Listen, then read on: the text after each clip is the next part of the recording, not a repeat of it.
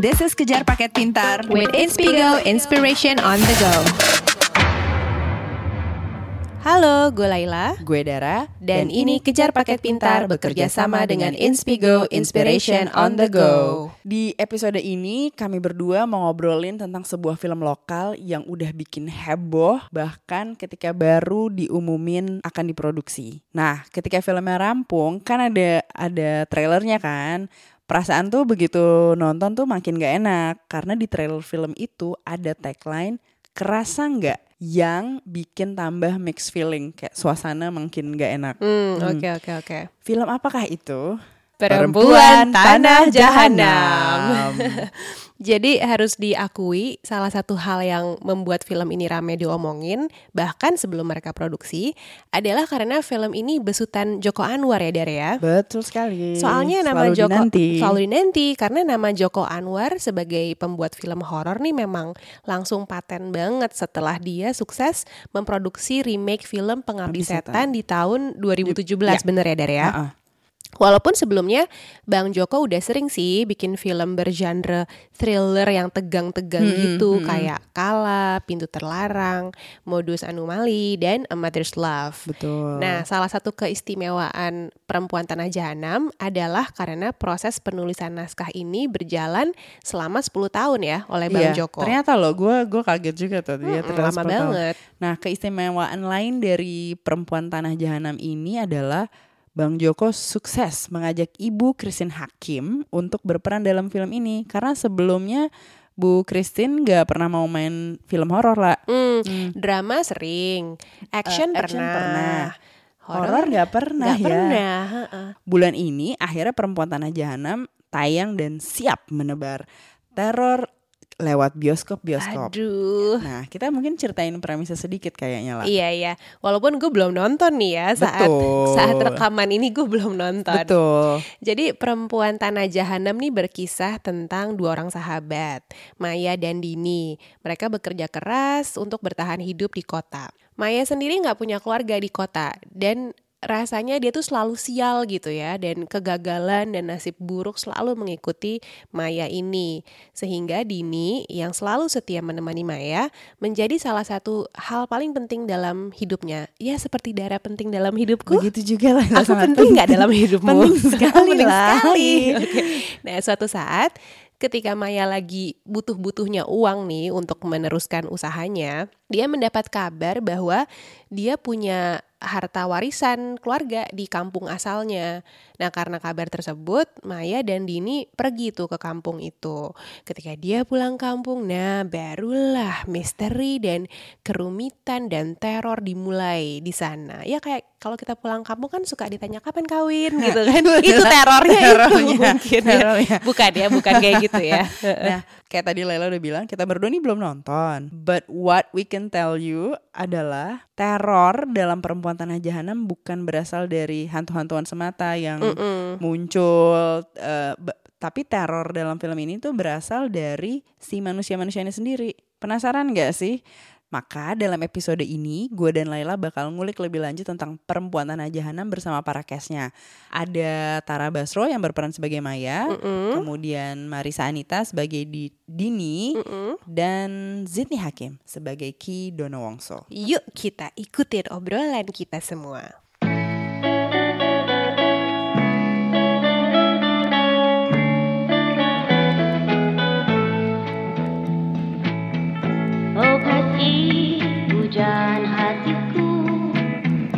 Hai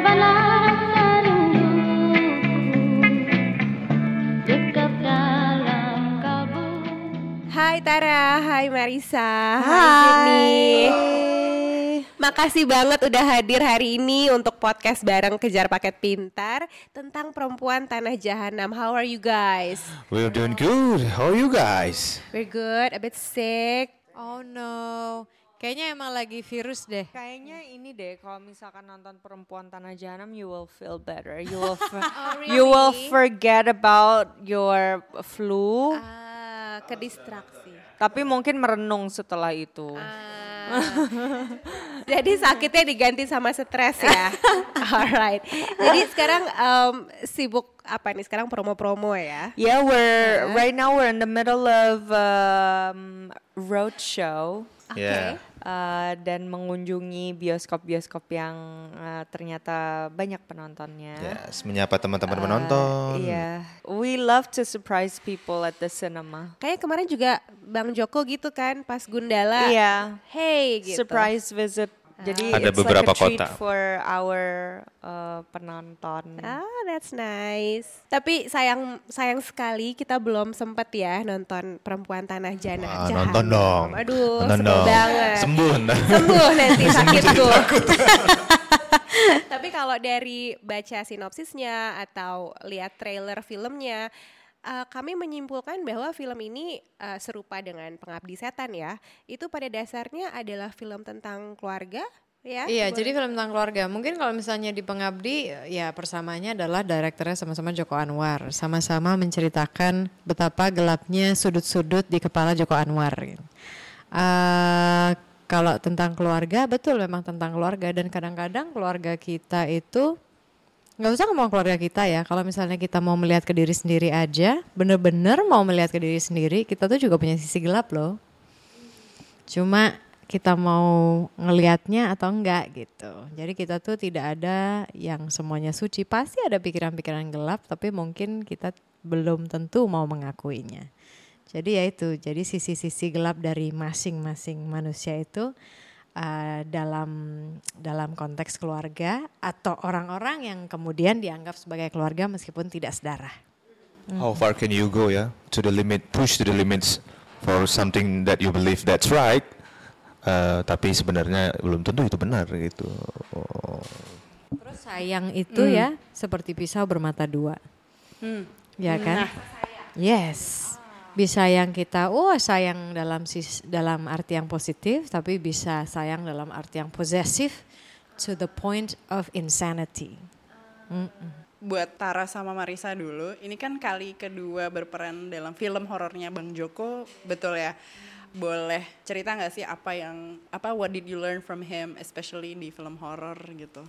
I think um, creating a horror film takes a certain type of instinct.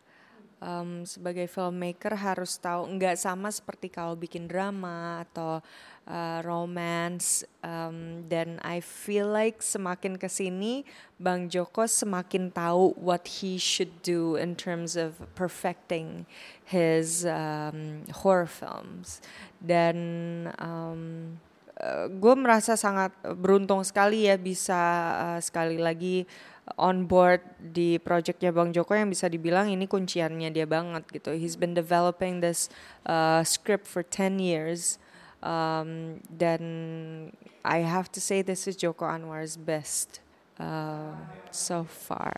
This is his best.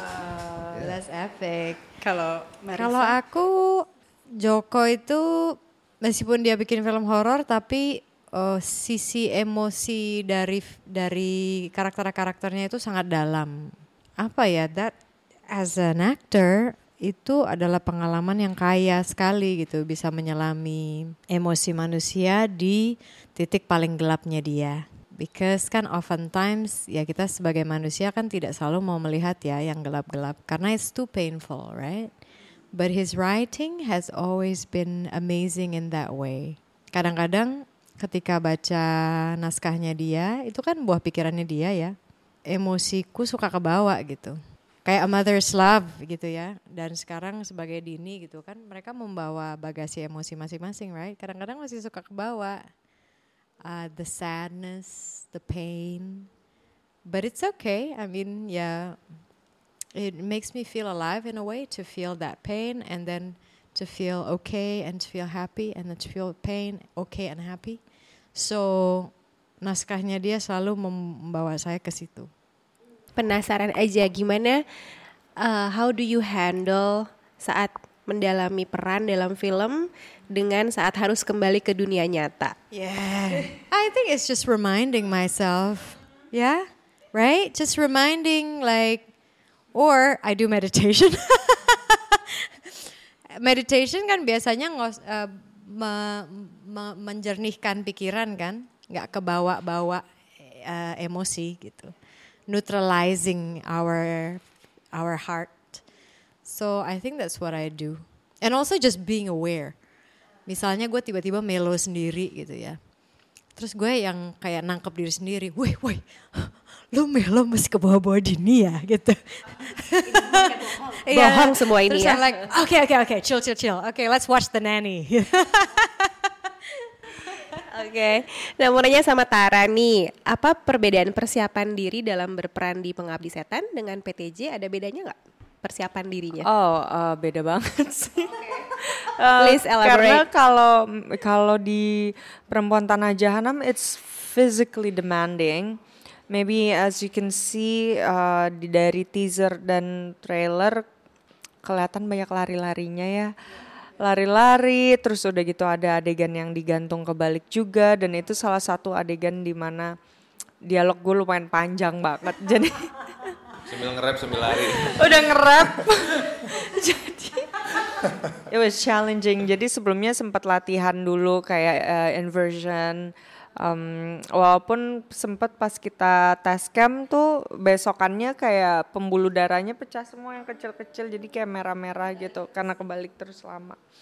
Um, so probably more to that ya dan dan uh, I think um, with the script juga uh, it demands me to dive in deeper than the previous one. Jadi uh, yeah, it's it's uh, completely di- yeah, different. Nah melanjutkan yang tadi jadi pengen juga bertanya ke teman-teman proses riset masing-masing untuk eh, mendalami karakter di perempuan tanah jahanam ini. Pengen nanya dulu ke Zidni. Sebenarnya kalau misalkan soal research, Zidni sebenarnya yang paling menarik Ah, banget oke. ya. Kita mulai dari dia dulu. Dia raja ilmu hitam soalnya. Oke, eh, sebenarnya basically cerita ini terjadi tuh karena ulah gua. Karena ulah gua yang sangat mencintai anak gua sehingga rela melakukan hal yang salah gitu. Hal yang salah. Gua gua gua, gua begitu terima skrip, tahu apa yang akan by the way gua jadi Kidono Wongso di sini ya. Eh, gua begitu baca tahu soal Kidono Wongso ini apa yang dia lakukan eh, apa yang si karakter ini lakukan buat kepen, bukan sebenarnya bu- rasa cinta sih balik lagi cinta itu kan dekat banget sama ego ego manusia kan ya rasa cinta gitu ya. Eh, hal yang dilakukan untuk rasa cinta dia kepada anaknya itu it's crazy. Aku mikir kok Bang Joko bisa mikir sampai sejauh itu caranya gitu ini juga, mm, apa amazing sih. Juga kayak persiapannya tuh kayak eh, mungkin sebelumnya di Gundala aku disuruh naikin berat 10 kilo ini buat kebutuhan Ki Dono Wongso di Perempuan Tanah Jahanam disuruh turun 15 kilo. Perubahannya mungkin nanti eh, mungkin mungkin yang buat nonton bisa tahu lihat dari sekarang beda banget bentuknya. Aduh, beda jauh gitu. terus harus mempelajari. Gimana sih? Oh iya itu. Ih gempal. Sekarang sehat lagi, Ginu, waras lagi, balik ke dunia nyata lagi. Oh, wow. baiklah. Oke itu eh iya eh, terus ada beberapa step juga yang dipelajari kayak aku kan di situ tokohnya memang bangsawan, bukan bangsawan sih sebenarnya orang-orang yang turunan Ningrat lah. Orang turunan Ningrat yang er, di zaman ya kulturnya Jawa kan ya. Jawa itu pembawaannya gimana, jalannya bagaimana. Terus eh, belajar bermain wayang kulit juga gitu. Itu kita workshopnya ada dua mingguan lah. Cuman pengulangan eh, pengula- mengulang di rumah, latihan di rumah buat lebih eh, buat lebih gimana ya? Buat lebih fluent lagi itu aku dapat waktu sebulan lebih buat latihan sendiri. Kalau workshop cuman dua mingguan gitu. Oke. Jadi kasih basicnya aja yang kebutuhan buat shot yang di mana belajarin itu itu itu itu aduh itu gimana ya? pengalaman baru sih baru banget nih Jadi ini baru ada- film kedua dan udah Karena itu kompleks banget ya Kompleks, Zed, udah kompleks. gitu nggak boleh salah. itu nggak boleh salah Jadi ada harus mengeksplor perasaan eh, cinta ayah ke anak. Yes. Ngomong-ngomong sudah punya anak? udah Oh, berarti tahu kurang lebih tahu lah ya. ya dan Terus itu itu salah satu poin penting luar biasanya Bang Joko tuh adalah eh, like di eh, karakterku yang sebelumnya di Gundala, dia mem- dia memplanting isu di real life aku untuk karakter itu. So apa yang aku keluarkan di situ Iseng banget ya ini. Ya. si Bang Ya, Jo. makanya dia kalau kalau abang itu kalau ngesting itu langsung kayak interview kita dia ngobrol. Dia nggak ngasih kita, eh lu casting ini karakternya ini enggak. Aku punya dua karakter untukmu, tapi kita ngobrol dulu. Kita ngobrol.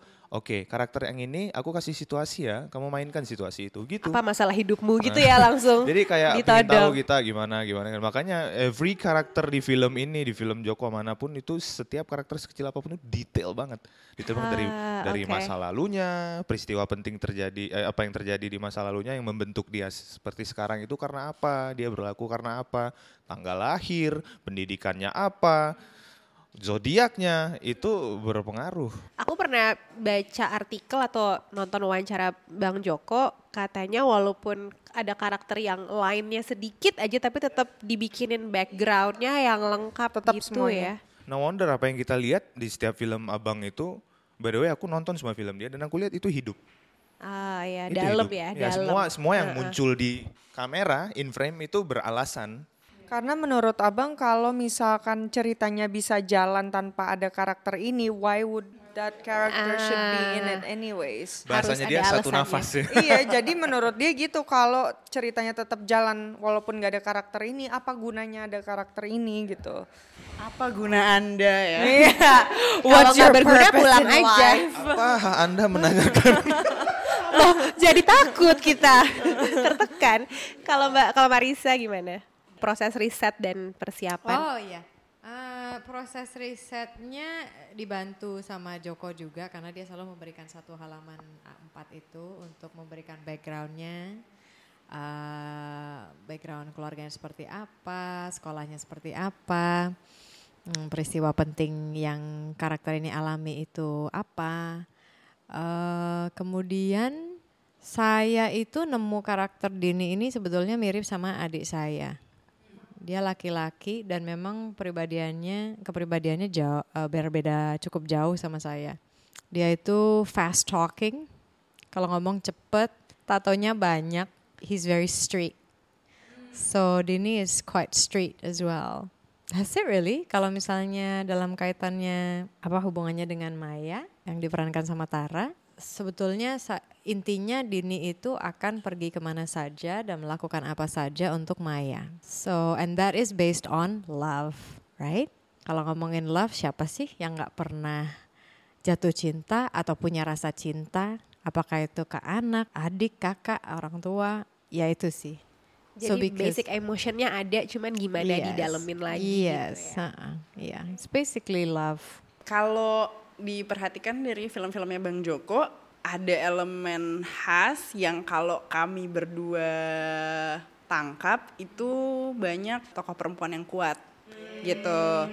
Terus misalnya perempuan hamil, eh, absennya tokoh ayah gitu. Terus ceritanya juga kuat, plot twistnya juga efektif gitu, bikin orang-orang keluar wah nggak nyangka gitu.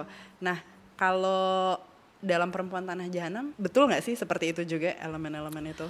I have to say di setiap filmnya Joko Anwar eh, yang menyetir cerita semuanya adalah perempuan.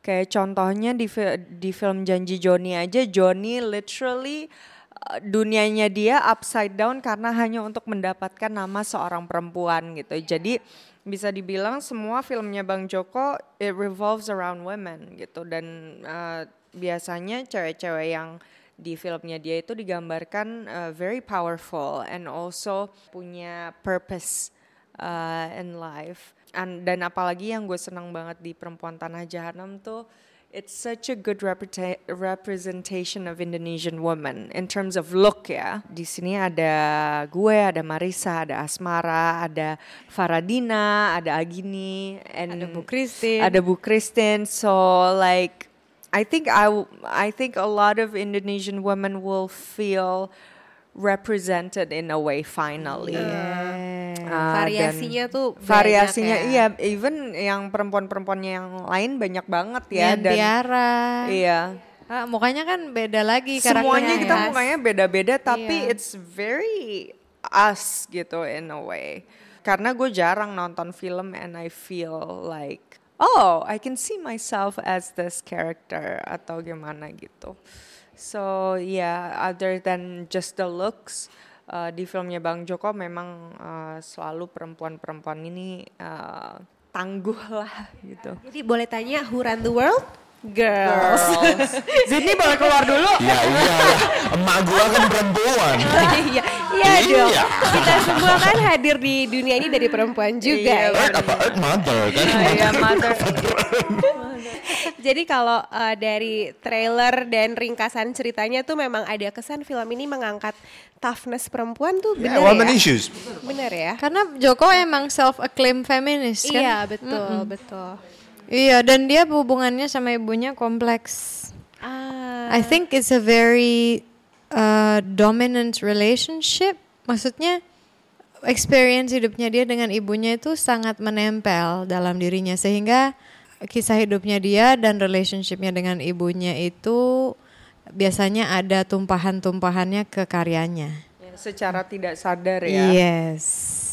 Kalau ngomong-ngomong soal perempuan kuat, terus kayak Sydney merasa langsung Apa? air, air. Boleh apa berbagi tentang pengalaman bekerja dengan Bu Christine nggak kan? Itu juga eh, ini ini film horor pertama beliau ya. Yes. Gitu. Ya boleh nggak eh, teman-teman mencerita? Ya. Wah ini Ingat ya, Zid? mana Who ran ya? the world? Girls will tetap. ya. Mana ya? eh, ini kan skrip udah di develop selama 10 tahun ya sama Bang Joko ya. Nah, dan baru sekarang bisa di achieve. Kalau kita ngomongin tekniknya segala macam baru sekarang bisa di achieve, baru sekarang bisa terrealisasi berada di satu hal yang spes- spesial ini apalagi menurut eh, aku adalah yang seorang aktor itu luar biasa dan belum lagi di dalamnya juga ada senior senior dan ada legend juga itu Bu Christine Hakim. Aku merasa beruntung sih aku merasa beruntung kayak finally aku sudah berada di tempat ini gitu. I'll never waste it gitu. How was she like? Hmm, dia itu 360 derajat pas di outside itu beda banget sih, lovely, hi, warm gitu auranya begitu dia masuk ke karakternya, khususnya di film ini, filmnya beliau eh, yang pertama horor Nyimisni, Nyimisni. ya seperti yang kalian sudah tonton ya, Nyimisni ini, aduh sakit kepala 360 derajat berubah, auranya jadi gelap. Ada satu scene aku ngelewat pas pa- pas-pasan passing through her gitu kan ngelihat ngelihat dia gitu kan. Maksudnya ya ramah lah gitu. Karena aku adalah seorang pemilik rumah yang yang ya aku baik tidak seperti ayahku gitu. Eh, aku ngelihat maksudnya ya menghargai mereka aja sebagai yang memang eh, eh, asisten rumah tangga gitu kan gitu kan. Nah eh, aku ngelihat gitu oh ini pas lagi take pas ngeliat dia mandang gitu ngeliat wah gila gak berani langsung buang muka jadi begitu oke cut aku lihat lagi dia biasa lagi Kayak ada tombol on off gitu ya? tombol on Cut, off cut. Itu amaz- amazingnya dia ya, itu, itu, contoh aktor kawakan Ah, ya yes begitu aktor ya. harus bisa begitu hidup She's a natural sih. Iya, It's iya. insane to watch her. Kayak ada beberapa banyak banget adegan yang gue ngeliat sendiri ketika adegannya Bu Christine tuh DOP um, Pak Ical sama Bang Joko dua-duanya lihat-lihatan kayak yang kayak gitu gitu saking keren bangetnya dan uh, it's been a privilege to actually be on the set with her and learn through watching her perform.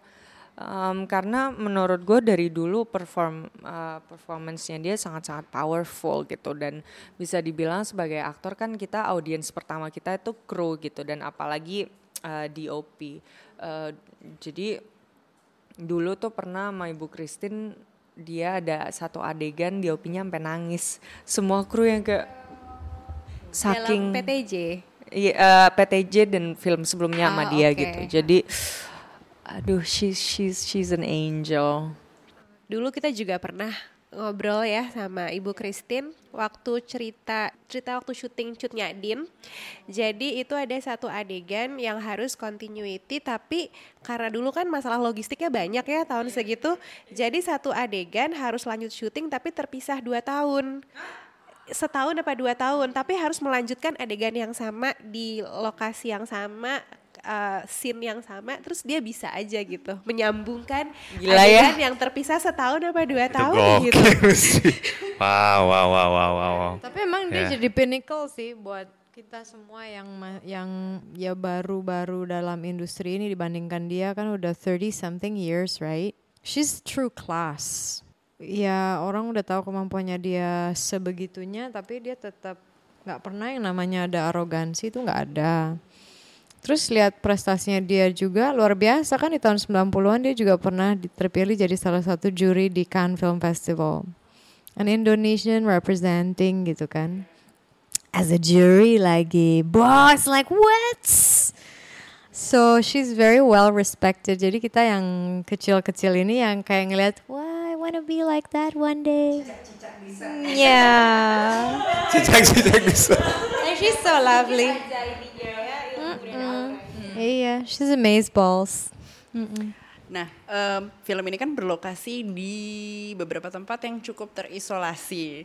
Kami baca di sekitar Malang, Gempol, Lumbang, Bromo, Lumajang, Ijen, Ijen dan Banyuwangi. Terus juga melibatkan penduduk setempat. Boleh cerita nggak sih ada pengalaman menarik nggak sih reaksi mereka gimana tempatnya dipakai film syuting film horor? Gitu. Biasa aja ya mereka cukup chill sih. Mereka senang senang senang aja Tapi sih. gitu ya. Tapi mereka Kirain chill. mereka kayak ada superstition apa yang Tapi kayak- lucu ada salah satu adegan jadi kayak yang pas melahirkan deh yang ada di trailer. Oh, Mariana ya? Salah.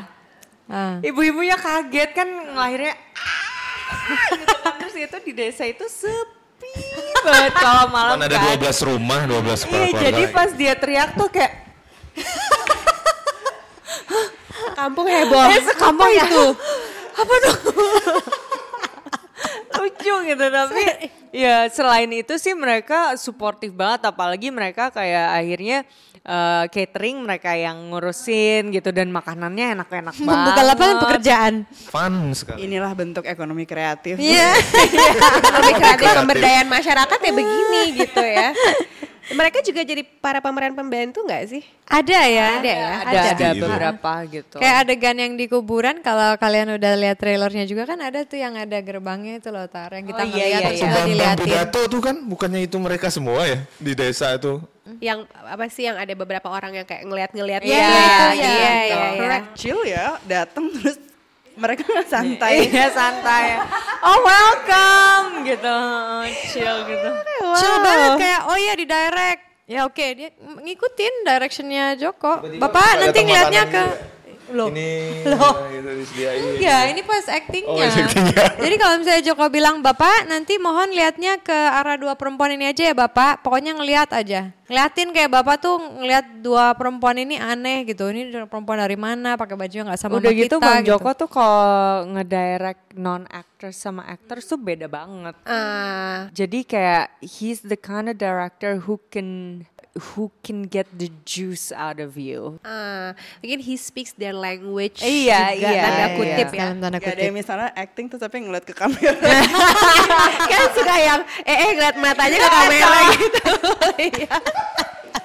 Soalnya Bang Joko tuh paling sebel kalau misalkan satu adegan kayak eh, pemainnya udah bagus tiba-tiba kayak ada extras yang ruins everything. We see that a lot in, in Indonesian films kan. Iya, gitu. iya, iya. Nah ini jarang sekali terjadi di filmnya Joko Anwar. Soalnya dia Oke. sampai yang kecil-kecil pun dikasih motivasi sama dia j- untuk dipikirin. Jadi ada things that running through their mind. Jadi nggak yang tatapan kosong gitu atau kayak udah ngantuk atau apa gitu. Benar-benar. Nah, salah satu kutipan yang paling terngiang dari trailer film ini kan adalah kerasa nggak? Nah, harapan kalian penonton akan merasakan apa sih dari film ini? Teror. Tegang dari awal sampai akhir nggak usah napas. Oh, wow. Karena Oke deh. memang gitu sih. Kemarin ada beberapa eh, beberapa orang yang berkesempatan untuk nonton filmnya, mereka bilang dari awal sampai akhir nggak dikasih. Midsommar kalah nggak. Midsommar? Cie. Cie gitu. Midsommar tuh juga surreal. Surreal. mm-mm. Yang paling penting buat film ini sih kita pengen penonton tuh bisa ikut merasakan berada di dalam film ini gitu. Karena kejadian ini sebenarnya bisa terjadi di mana saja pada siapa pun. Yes. Oh, Boots. Dekat sekali dengan kehidupan. Film itu kan dekat dengan kehidupan. Boots banget kalau kita mau mau, mengakuinya. Mm. Ini refleksi juga ya, refleksi Yes, diri. yes. Apakah aku, apakah gitu. Apakah Yes. aku apakah benar ini apakah itu ya gitu. Ah, ah. Kalau iseng boleh berpesan pada karakter masing-masing. Ingin memberikan pesan atau nasihat atau apa gitu kepada Ki Dono Wongso, kepada Maya dan kepada Wow. Dini. Wow. Jangan pulang kampung deh gitu kali ya. I wanted I wanted to say stay home. Just stay home. Tapi nggak akan ada filmnya. Iya. Gitu ya. Nggak asik dong. Apa sih? Apa ya? Take your time. Karena kita juga belum nonton. Wise. Yes. Be more sensitive towards the people around you. Oh. Kayak Berpesan radarnya ya? dinyalain semua. Hmm. Come on Maya. Come on Maya, you know better Maya. Come on Maya. Iya. Ini nanti banyak banget orang yang nonton ya kayak no. gitu. jangan, jangan, jangan, jangan. Iya. Lu lah Zed, gue masih mikir nih. Eh, lu sebagai seorang suami lebih aware bro. Jangan memaksakan kehendak dan eh, ya itu lebih aware aja. Jangan memaksakan kehendak dan just accept your fate man. Aduh. Harus nonton banget. Harus, Harus nonton. banget. Harus nonton guys. Buat yang belum nonton, Ini udah keluar di bioskop-bioskop. eh, tapi eh, kalau bisa gue saranin jangan nonton sendiri sih. Gitu dan ya. ini 17 tahun ke atas ya Iya, teman-teman. Jadi jangan bawa anak-anak ya teman-teman. Tidak boleh. Kasihan lo Iya. anaknya nanti traumatized kayak Iya. gue nonton reanimator umur 4 tahun yuk. Oh my god, jadinya Nonton deh. Terminator bu. Reanimator. Oh, reanimator. Terminator mah gak traumatizing. Reanimator tuh traumatizing. Kepala di baskom ngomong loh dia. Kalau Dini, it's okay to let go. Iya. Widih, It's apa okay tuh ya? Aduh, aduh. What? It's okay to let go. Dia kan Let go of who? dia kan yang dia, Everybody yang, gonna die yang- sometimes. Kan yang yang Dini cintai kan hanya Maya. Sisanya kan tidak dianggap sama dia. Cinta buta gitu ya atau Well, gimana karena ya? dia punya Oh hubungan yang God. sulit dengan keluarganya. Jadi kayak oh dibawa Dan terus mereka- gitu loh. hmm, dan, dan mereka kayak, berdua nggak punya keluarga sama sekali. There We you only go. have each other. Jadi kadang-kadang aku ngerasa Dini tuh eh, rasa sakitnya itu dari resentment ke keluarganya. Makanya gue bilang it's okay, just let the resentment go and you'll be a slightly happier person. Langsung berefleksi kan mbak? Baru gitu aja. Kamu terlalu merenung gitu ya. Oke, terakhir nih. Kan kalian main film horor nih ya untuk em, Marisa, Tara udah kedua kali. Tapi sebenarnya kalian suka genre film horor gak sih? Boots. Oh, Kalau suka banget. Marisa suka banget Suka dia. banget. Kalau For me Tara? personally, I hate it. kayak gue penakut banget. Jadi for me to watch a horror film tuh either kayak dipaksa atau kayak orang-orang bilang bagus banget itu. Kamu ya nonton itu. terakhir Midsommar nonton kan? Nonton. For the story, kalau story-nya worth Yes, it, iya. oke lah ya. Jadi kalau misalkan horor tapi ada ceritanya, I would still watch it. Tapi kalau yang horor yang dikaget-kagetin doang, aduh enggak deh. Heeh. Aku sih ya one of the genre yang bisa aku nikmatin lah horor itu. Nggak terlalu suka juga, cuman eh, salah satu ya yang bisa aku nikmatin lah, fun gitu, masih bisa diikutin. Dan agak ini ya, kalau aku sebenarnya favoritnya sih eh, adventure fantasy gitu kayak Lord of the Rings, mitologi gitu-gitu sebenarnya. Bocah lah, Apakah pokoknya bocah sobat, lah. Apakah sobat Game of Thrones? Oh no no no. Oh, tidak, no. tidak, Oh, oke. tidak. Kita sobat Saya Game of sekali- Thrones. Saya sekali itu Langsung tidak. judging. Langsung jaji. Saya sekali itu tidak. Oke, kalau Marisa karena mengaku suka nih Oh, sama it. genre horror, what's your favorite film? Oh my god, I have loads because I grew up with horror. Jadi waktu tahun 80-an akhir lah ya, middle akhir sama 90-an awal kan banyak banget tuh yang Nightmare on Elm Street, ya kan? Atau Gori-gori Chucky. gitu ya. Chucky, I love Chucky. I hate Itu Chucky so much. 90-an. Iya 90 awal. Ah, 80 Wah, gue akhir. lahir dong. Muda ya, muda belia. Kita sudah lahir. Eh walaupun tahu Enggak, itu se- eh walaupun film 95. tahun 80-an kan bisa di watch, di, di watch sekarang apalagi ditonton sekarang. 95, kira 95 96 gitu. 6 tahun lah lumayan. Iya, tapi apa Chucky itu kan wow, love it, right? Right? Thanks, I'll pass. Iya. No thanks, bye. Thanks, bye. Oke, jadi itu ya karena tumbuh dari film-film. Jadi waktu Iya. ditawarin Mother's Love kayak yes gitu dong. Sebenarnya dulu aku sempat sebelum sebelum apa main Mother's Love terus sekarang PTJ, aku sempat mikir gini, gua kalau misalnya ada tawaran main film horor, gue mau nggak ya? Terus akhirnya, Eng, eng, eng. tapi akhirnya mau bukan karena horornya, karena ceritanya bagus. Itu aja sih. Dan ini yang bisa ditawarkan sama perempuan tanah jahanam buat yang belum nonton. Ini kalau kamu mengharapkan sih. sebuah jump scare jump scare yang ya biasalah atau Eh, uh, tapi ngeliat sisi ada. gelap manusia tuh jump scare Ya, loh. Dan iya, iya sih, iya sih. Cuman ini lebih ke ceritanya aku bilang. Kayak aku menangkapnya juga tanda kutip setannya tuh ya Kita manusianya ya kita semua. Ya, musuh utama Baiklah. manusia adalah asik. Diri Jadi kita jalan. sendiri. Alright, oke.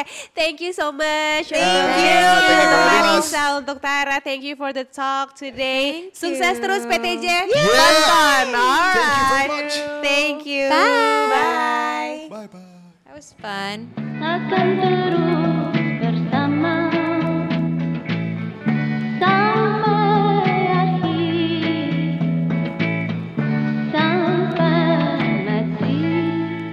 Baiklah para pendengar yang jahanam. Jahanam banget ya sih semua. Ternyata jahanam Ternyata ya. jahanam. Bagi yang belum nonton harap segera jadwalkan nonton. Mhm. Karena kebetulan Kejar Paket Pintar bakal bagi-bagi tiket gratis buat lo para pendengar KPP. Eh, asik. Gak punya teman nonton. Gimana tuh kak? Aduh jangan sedih karena kemungkinan kemu- masih kemungkinan Kemungkinan gak Jadi, jadi.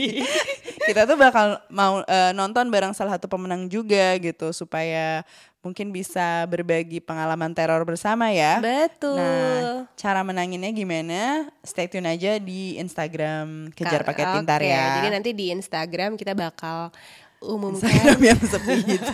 Instagram yang setengah hidup setengah mati Uh-uh. itu kita akan umumkan gimana cara dapetin tiket gratis Betul. dan mungkin baru mungkin ya. nonton sama kita. Oke. Yang pasti sih bagi-baginya aja dulu kan lah. Iya. Sementara bagi yang udah nonton, bagi kesan-kesannya dong di kolom komentar SoundCloud atau Instagram KPP biar agak ramean gitu notifikasi KPP ya. Biar kita di endorse. Kasihan kan KPP bokek melulu. Kerasa nggak bokeknya? Kerasa banget. Kerasa nggak pansosnya? Kerasa banget juga. Sedih. Oke, para pendengar yang jahanam, kami yang juga jahanam. Betul. Undur diri dulu. Gue Laila. Gua Dara. See you next time. Dah. Dah.